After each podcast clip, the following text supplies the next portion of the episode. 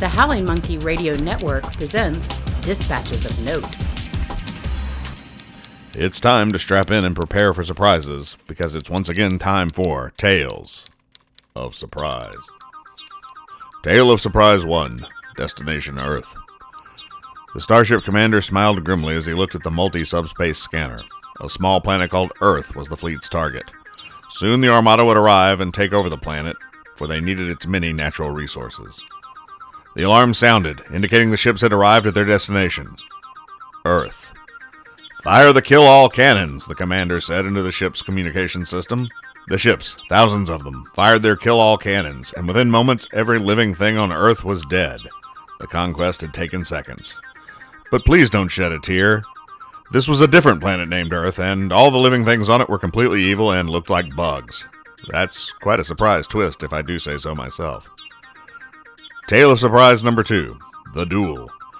Rodrigo Castile was the greatest swordsman in all of Spain, but on this day it seemed he had met his equal. The duel began early in the day, and now it was well past dark. The battle saw its share of expert lunges, slashes, and parries. At first, Castile would make quips during the duel to throw his opponent off, but now the duel was silent, save for the sounds of clanging steel. Finally, Castile feinted a lunge to the left, and then to the right, and ended the duel by piercing his opponent's chest. Which was unfortunate, for you see, this entire time, Rodrigo Castile had been dueling himself. For how else could he possibly defeat the greatest swordsman in all of Spain? Also, he was suffering from dengue fever and wasn't thinking straight. Tale of surprise number three The Verdict.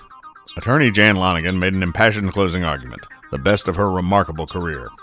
It was a difficult case. Her client had been accused of murder, the evidence was compelling. The only thing standing between the electric chair and Lonigan's client had been her deft skill. Ultimately, the jury came back and pronounced the defendant guilty. This was bad news for Jan Lonigan, as she was defending Rodrigo Castile, who was, in fact, already dead. I bet you thought she was going to be defending herself. Maybe, maybe that would have been a better story and equally surprising. But it is not what happened. This program is brought to you by Law Dog Productions, LLC. We're on the web at howlingmonkeyradio.com, where you can find our other shows and content. You can also learn about ways to support our efforts there. You can reach us through our email address, info at howlingmonkeyradio.com.